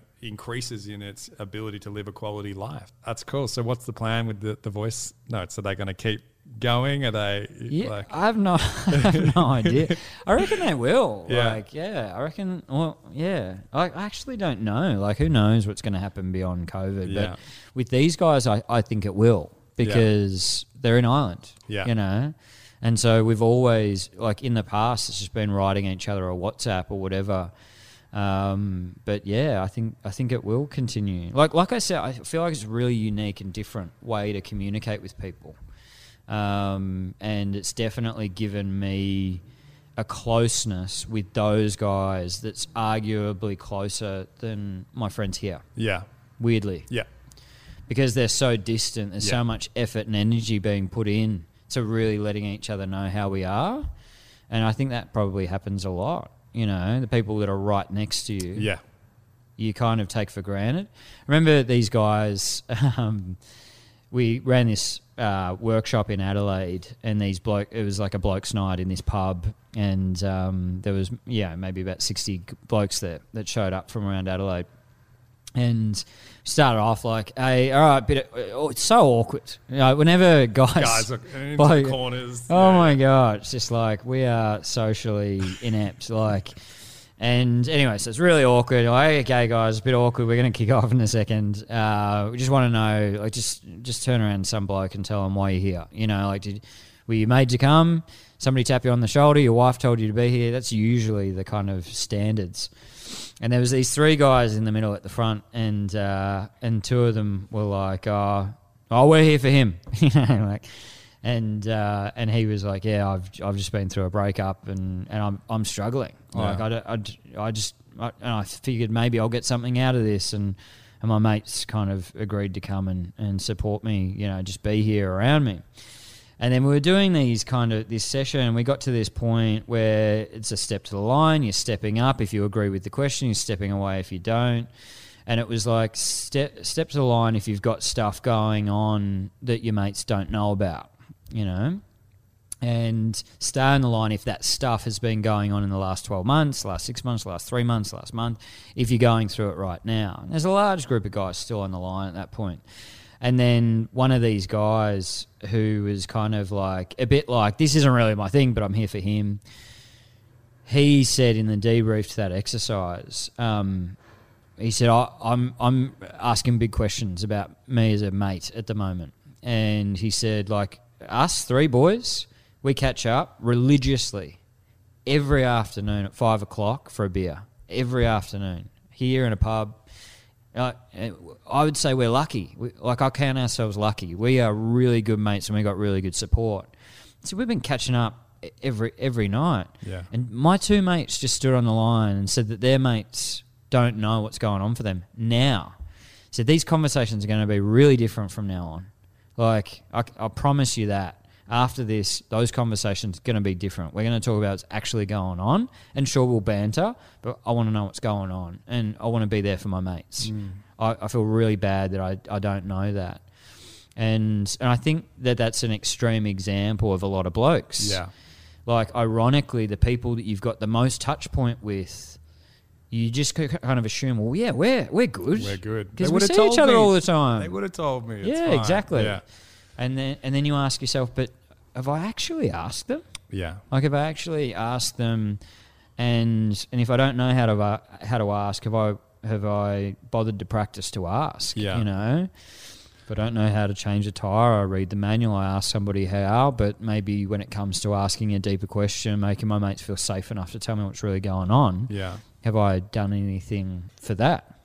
Which is the cornerstone of our work, right? Is like Mm. how do we create these environments where guys get to develop the practice Yeah. to not only ask the question but also to sit in the uncomfortability. For sure. So then, for people listening, because I think that's such a it's such an example to your point of like that is I observe that I've lived it Yep. so often. yeah So, what, if guys are listening to this right now, what like where do they begin? What's you know the starting point? What what can they do if they they know that they've got a, a mateship group, but they want to go a little bit deeper? Yep. Um, and obviously it's different based on the friendship groups, but Sure. like where you know just some basic tips you reckon that that would make a difference. Yeah. Um, I mean, the first one is is to go first.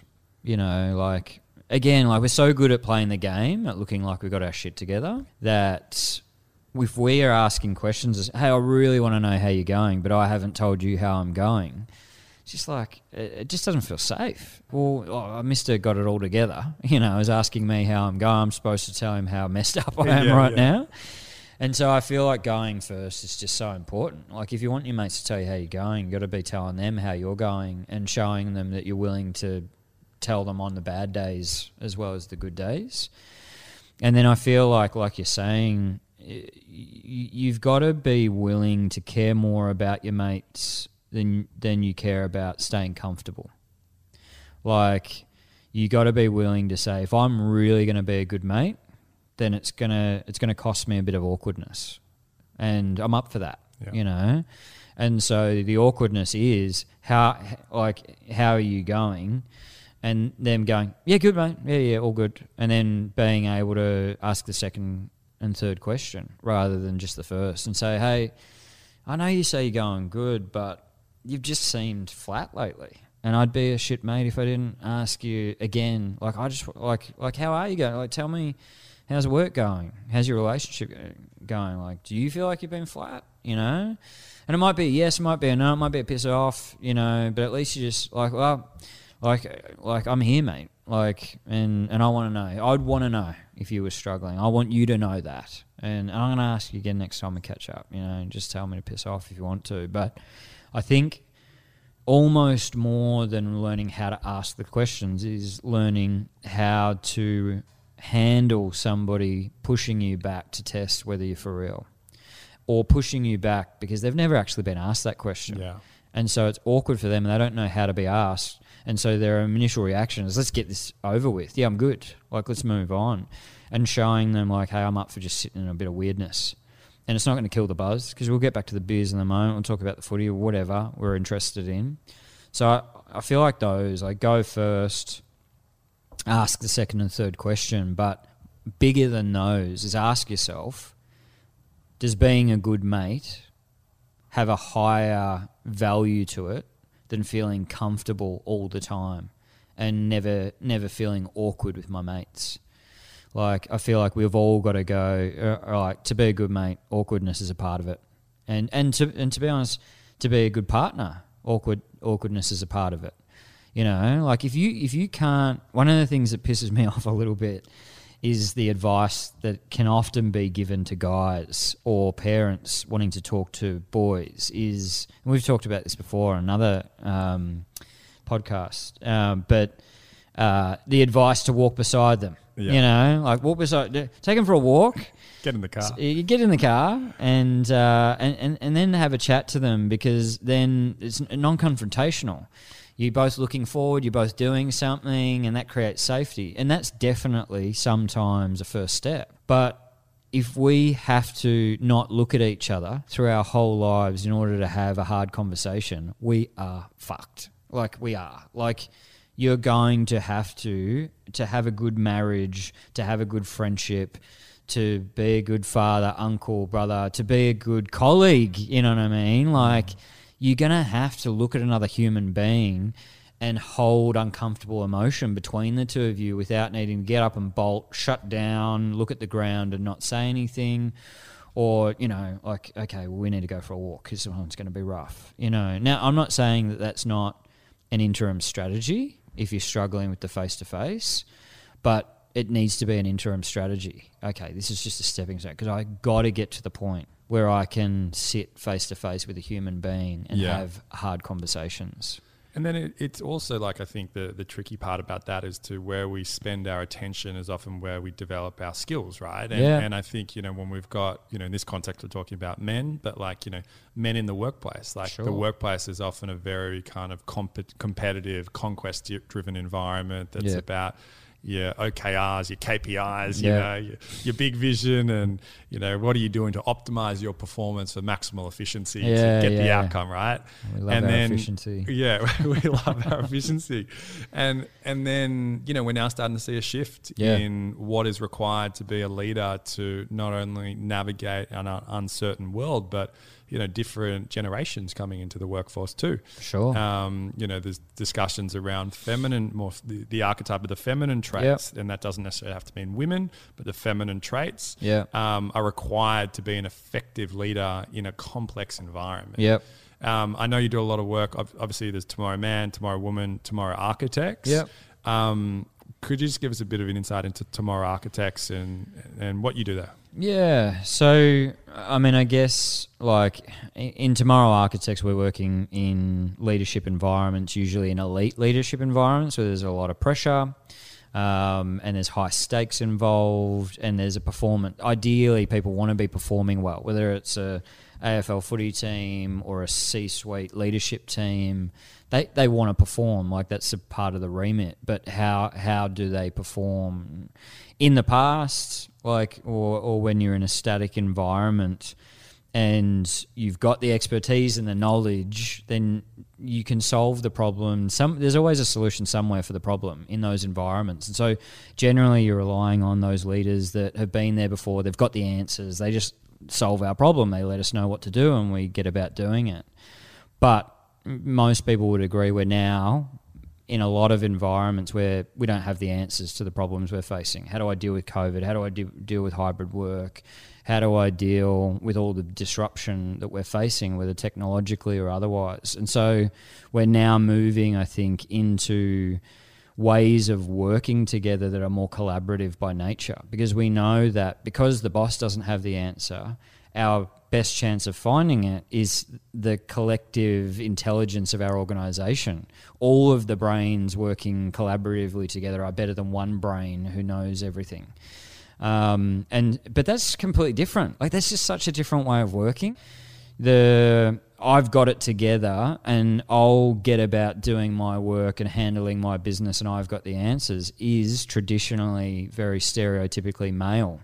Um, I want to solve everything. I want to solve it technically, and I don't want to have to ask people for answers because I should have them myself. And I've got to be the tower of strength so that nobody thinks I'm weak and vulnerable and gets worried and all of those kind of things. And I think now we're moving to a model that is collaborative, that is willing to say, I don't have the answer. Hey, guys, I don't have the answer. Um, and I actually need your input. I really need it. And I think that out of us collaborating together and sharing honestly, we're going to find breakthroughs and answers. That's just a whole different skill set. And the reality is that they're not all going to be opinions that are the same. So being willing to let people collaborate and have tension, again, if I have to, you know, go for a walk with you and walk side by side to have tension, well, how am I going to have a team of 12 in a room with a lot of tension going on? I've got a perspective, you've got a perspective, they're different. I disagree with you, and we need to actually externalize that. So I think the the, the future workplace place that's more resilient and and and more adaptive to the changing environment around it, it actually does have a lot of those behaviors that would be seen as typically feminine.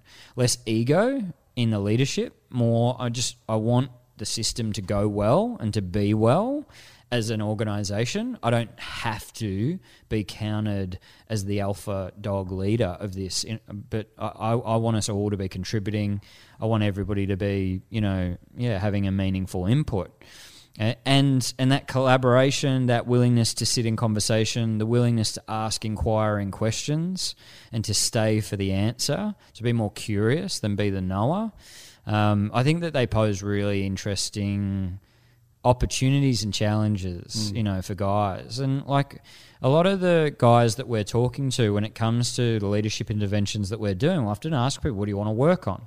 What are the things that you're fearing? What are the big blockers for you? And one of the common themes at the moment amongst white middle-aged male leaders is they're saying, I'm fearing that I'm going to become a dinosaur pretty quickly in the workplace that I'm worrying that my point of view is antiquated now, and I, actually don't know how to best serve as a leader within these environments, and and and and and that's a that's like that's a hard one. Like I've worked my whole life to be fit for this environment to be able to contribute, and now you've changed the whole game on me, and I don't really know what to do, and so I feel like it's exciting. It's really exciting because in the past, it might have seemed like the kind of work that you would do as a teenager or any male in the spaces that we're operating would be seen as hmm. like a off the side, nice to have. Yeah. You know, bit of soft skills. Yeah, nice to have. It kind of oils the wheels of the Yeah. real work. You That's know, right, but it's not the real work. Yeah. And if you do too much of it, it's going to mess with the real work.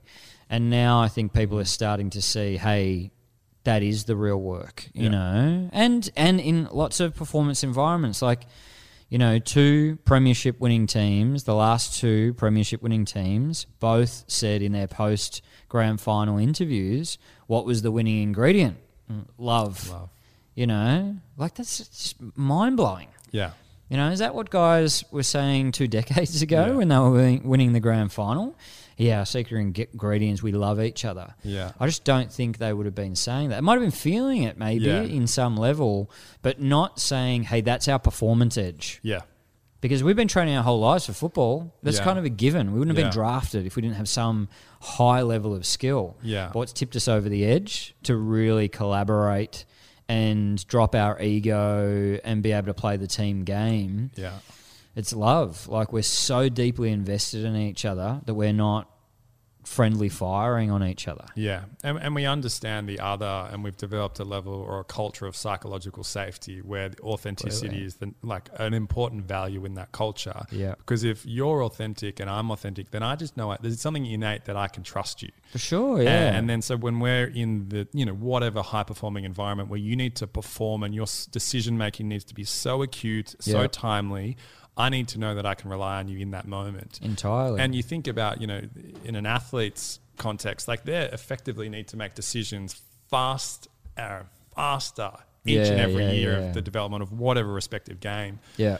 And the data's there, you know, Mm, for the last yeah. three years, you know, and whether you call it love, authenticity, s- psychological safety, Yeah. you know, it, it's kind of the same, you know, magicness that's there.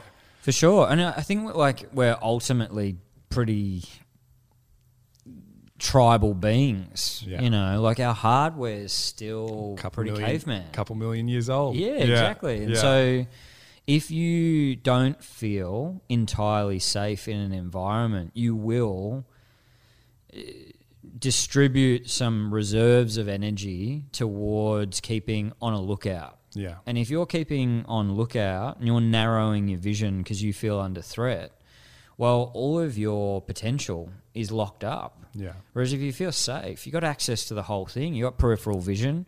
Like, I mean, what sport don't you need peripheral vision in? so, sure. I think now there's so much more energy put towards how do we make these people feel safe enough that they play to the top of their potential and the aggregate of, of of the players create something far greater than well I shouldn't even say the aggregate the outcome of the collaboration of the team actually creates something far greater than one plus one plus one absolutely. um, and and I, and that's I think that's really exciting because I feel like when you know, particularly in this country, there's such a you know lauding of sport and all of that kind of stuff. You know, where we are in a capitalist society, so organisations and peak performance and all of that kind of does have credibility. And if people start saying, "Hey," peak performance in order to get that edge you need to feel completely psychologically safe you need to have access to all of your potential so the love factor's got to be high but you also want to have these performance outcomes happening it's Yeah. it's pretty incredible territory that we're starting to explore as human beings And I think as well a really important distinction there is psychological safety doesn't necessarily mean comfort. no You know, and I think that's really important that like often the, the highest performers have stretched their bandwidth of what is comfort comfort. Yeah. And, and, you know, that finding that that edge inside of, you know, whether it is going over to, you know, the acting Yeah, trip yeah. over in LA or, you know, I did my equivalent of you know, I, say, I have a commitment to myself every year of signing up to a life experience that's completely off brand for Yeah, me. nice. And a couple of years ago, I did a stand up comedy course at NIDA, oh, and I had like the same equivalent year. Like everyone's sitting around, why are you here? And I was like, everything in my identity says don't be here. and like I was just, you know, we, we laugh about the clowning Yeah. exercises. I'm still partly traumatized by the clowning activities, but you know, part of that now. I, de- I find something inside of me. I find Sure. an edge. I le- I step through the edge, and then it's the unknown. I think is the evolution of- Yeah. of our, our development, our consciousness, and ultimately our performance. Because then we're not, you know, we find ourselves in that environment in the r- real world, Oh, for sure. and inverted commas, and then we can, we know we've got that experience. Yeah. I think those, and it comes back to that rites of passage thing, those mini deaths are so important. Yes. Yeah. Because I think, again, like we're on this like archaic kind of hardware that ultimately still is running from saber-tooth tigers and all of this kind of stuff. And Yeah. so I, I do think it's important to reevaluate our fears Yeah. by testing them and, and to go, like, is that really going to be the end of me? I get up at a stand-up comedy night and I bomb. Do I really die? Like, does the world really end? And Yeah. and as much as it might be excruciating, it's like, oh, okay, the world's still standing. So anything about that scary, I now mm. know won't end me. Therefore, I can play all out a little bit more. It's like in you know one of say they say one of the best kept secrets in the world is the and particularly through the lens of the Buddhist tradition is actually having the the, the, the death before you die. Sure, yeah, you know, yeah, because yeah, you yeah. suddenly realize, and you know, there's these stories of the Tibetan monks who start medit- their meditation practice very early on. and Sure, at the age of 12 years old, they have their first kind of ego death. And, Yeah. and then from then on, there's no fear living on the other side Sure. because you've mm-hmm. part of you is psychologically, you know, dissolved or adapted or whatever it is, but you're now living in a place of abundance. Yeah. Like, and what they say is the irony of the Western, like, ideology is that we're so concerned with the longevity of life by trying to look young Mm. and keep our youth versus but you guys don't believe in reincarnation Yeah. and it's like the irony Yeah, of that which is just yeah. so, so funny to, to think about um, and yeah you know i think i think coming back to i just want to know what what is your practice to self-reflect to grow because you know i think Mm. Time you know you've obviously spent considerable time in the ring with such a diverse range of human beings from you know young people all the way to like you know some of the biggest execs in the world Mm. um, what's your practice for slowing down reflecting pulling apart Yeah. Um, well, it's like so. I I've struggled. Like I've had this kind of battle with meditation, like on off. Um, I should like shouldn't be a battle, but I know it's so valuable to do. But I think a lot of people probably relate to this. I just really struggle to keep a consistent rhythm with it. For me, since starting the businesses, having a family, um, I've never had less time in my entire life. And the strategy over those five years has become that I book two days away on my own uh, in some random Airbnb, usually only half an hour away from the house or something like that, but it's just a space for myself and I I take a bunch of stick-it notes and I take a bunch of paper and some good tunes and a couple of days worth of food and I reflect on the year. It's generally around December. And I'll just, as things pop up in my head, I'll just write them down on a piece of paper. And usually things about, well, what do you want to do differently next year? What are you happy with this year? And so I, I'll often get pretty pumped, you know, like I'll have all these, like, oh shit, if this year could be different, I'll do this. And I think about the pain points in the year. I'm like, yeah, all right, I'm going to stop that by doing this next year or whatever. And, and then uh, the last half day that I'm there, I generally write a lot of kind of notes, and I write. I, I kind of look and I go, "What are the themes?" and and and and what can I do? And then I have a folder. It's this red folder. It's got all of those notes in it, photos of all the stick-it notes. And then I, if I get a few hours to myself, um, I generally drive down to a local beach um, in my car, and I just chuck on some tunes, and I'll read through all of those notes and just try and and sometimes I'll add to them. You know, I'll write a note, like something will pop out, and I'll be like, I want to add to that. And so it's been growing. You know, um, this red folder, but it, it's it's kind of. I just feel like when you're moving really fast and you're really busy, sometimes you're with your worst thinking. It's kind of your most rushed thinking. Yeah. It's not your wisest. It's usually pretty reactive. That's how I feel about my own thinking when I'm in a rush, in a in a rush, and I'm under pressure. And so when you slow down, and that's a privilege to slow down, but when you slow down, you kind of get to thinking that's underneath, and it's usually like incredible. It's like that's my wiser self. Like that's the guy that knows what's really going Yeah. on. And so, how do I more regularly get access to that guy and make sure that he is driving my actions? And so, once it's set up in the year, then I'm trying to find opportunities to re-access that thinking. Um, I do floats. Um, well, I did pre-COVID. I haven't for a couple of years, but I find again with meditation, I could sometimes do meditation. I come out of it like more anxious because I go in, I can't calm myself down. Like I'm so wound up, And then Like, you judge yourself for not doing it properly. yeah, like my fingers are itchy. Like I can't. St- yeah, ah, like and then I come out. I'm like that was shit. Like where's the epiphany? Where's the where's the peacefulness? yeah. Um, and so I found with the salts, like the Yeah. whatever it is, 400 kilos of Epsom salts or whatever it is, it would just be like it would just stop my body so that my mind could stop. And I'd kind of I say to mates, I'd come out of it on a Friday afternoon with a Sunday afternoon feeling. Because sometimes I'd come in with the family or whatever it might be on a Friday or Saturday, and I'd be so wound up that I'd be sitting in front of Paige and not hearing what she's saying to me, and definitely not feeling it. And then on Sunday, you kind of calm down enough to go, oh, like I'm actually here Yeah. with you now. I'm mm. feeling you. I'm seeing you.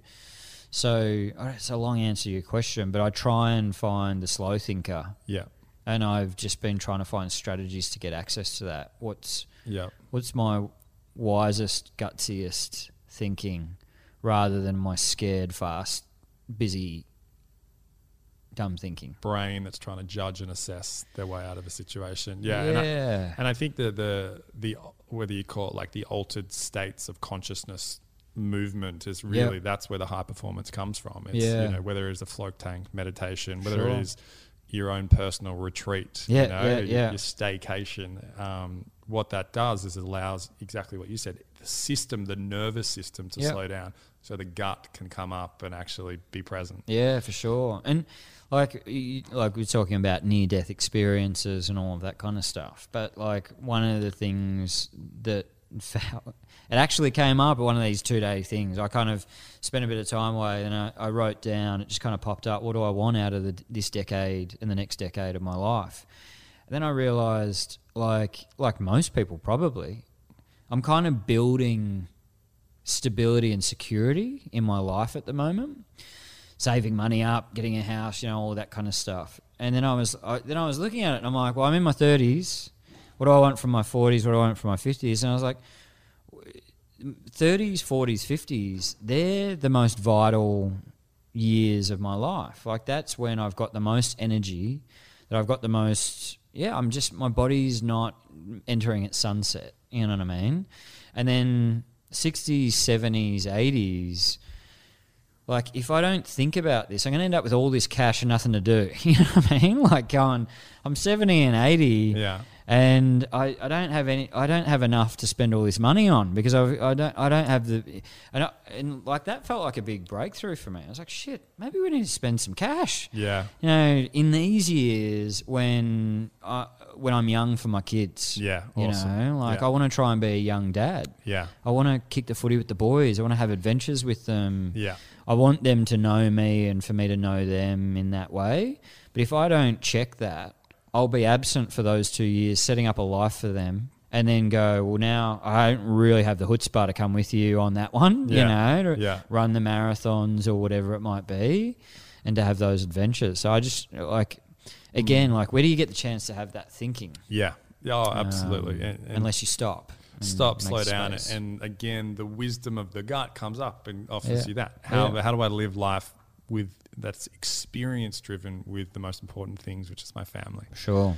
And yet, to your point, there's no, there is no point being, you know, the richest guy in the cemetery, right? No. You know, Yeah, exactly. Sitting there, going, "Oh, I hope it was worth it." You Yeah. Yeah. Uh, can you cash those in for the next part? Yeah, Like, for sure. so, um, well, mate, just final question, just to wrap up. Obviously, we, you know, we've both kind of grown up working with young people and with a particular lens on young men. Although it's not just about the men; it's about their relationships that they'll have. Yeah. Um, any advice that you would give to your younger self, with a, you know, the benefit of a bit of hindsight and a bit of time um, in the ring, few mistakes along the way? Mm. Yeah, it's a good question. What What's yours? Mine, I think, is no one really cares. Oh, yeah. Like nice. I was just real good at f- trying to fit in, and I did that so often at the cost of my own values. Yeah. Um, and yeah, just did a lot of shit just to try and impress my mates and try and feel safe. And Yeah. I did that often. A lot of things that just were not nice things. Yeah, right. And there was a beautiful boy in there, Sure. but I hid him for a long time. Yeah. Um, so I think no one really cares, and like just be yourself is probably the biggest thing. That's you know, I, often it's so overused. It's almost lost its like pizzazz. like, Sure, be sure, yourself. yeah, but yeah, like, yeah. if I could give myself like a felt experience that it's okay to be yourself, Sure. Yeah. um, and just to keep investing in experiences, I think is really important. Like, Yeah, get out of your bubble. Yeah, I like that one. I'll take that. uh, I think mine is pretty similar to what for some for some reason this morbid thought of being here once has has always given me a lot of courage. Um, so for me, it would be, um, it it would be you're only here once, you know, and so don't miss out. Like don't miss out on any of it. And I think too many of us miss out because we're too scared, again, as you were saying, to look like a dickhead or to be judged. And I feel like it's just the biggest robbery. You know, we are only here once. You know, I- what? Listen, I believe that. You know, and uh, other people have their beliefs about reincarnation and whatever it might be. But I, I personally believe for myself, I, the lottery for me is rocking up in this life and being the little sperm that made it. and I just want to have it. I want to. I want to live it. You know what I mean? Like I, uh, yeah, I want I want to rock the dance floor. I want to, you know, kiss the girl, which I did. Like my wife, that is. I don't need to kiss anymore. um, but yeah, I, I like. I just want to have life, all of it, not just the bits that are deemed stereotypically for me, and this is not for me. So.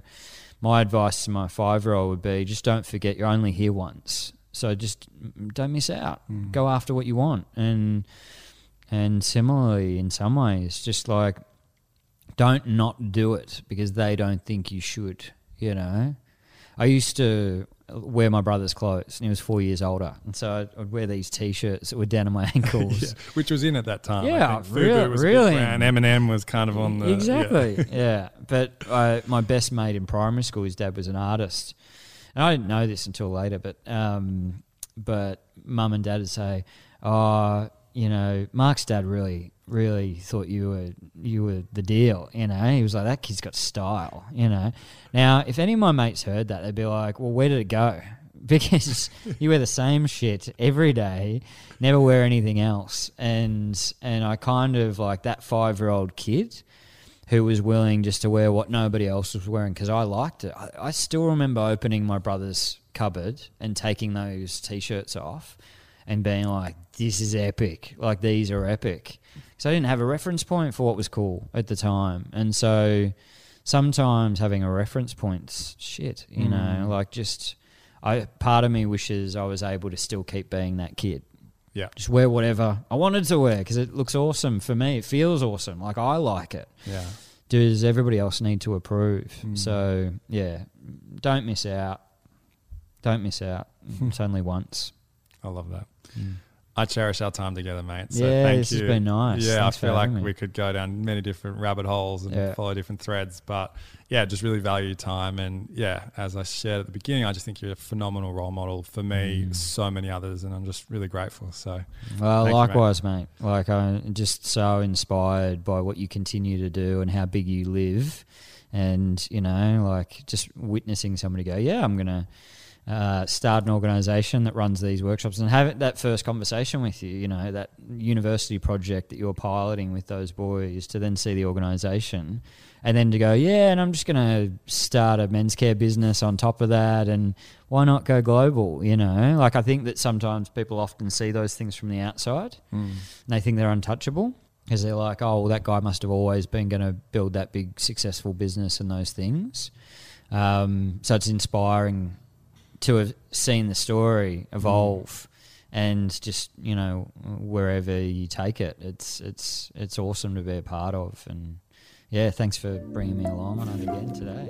Thanks, man. Legend. Thank you so much for listening. If you enjoyed the podcast or got some value out of it, we'd love your help to grow this thing. You can subscribe to the channel, share it with your mates, or show us some love on socials. We want to impact as many lives as possible, and we'd love your help in getting this out there.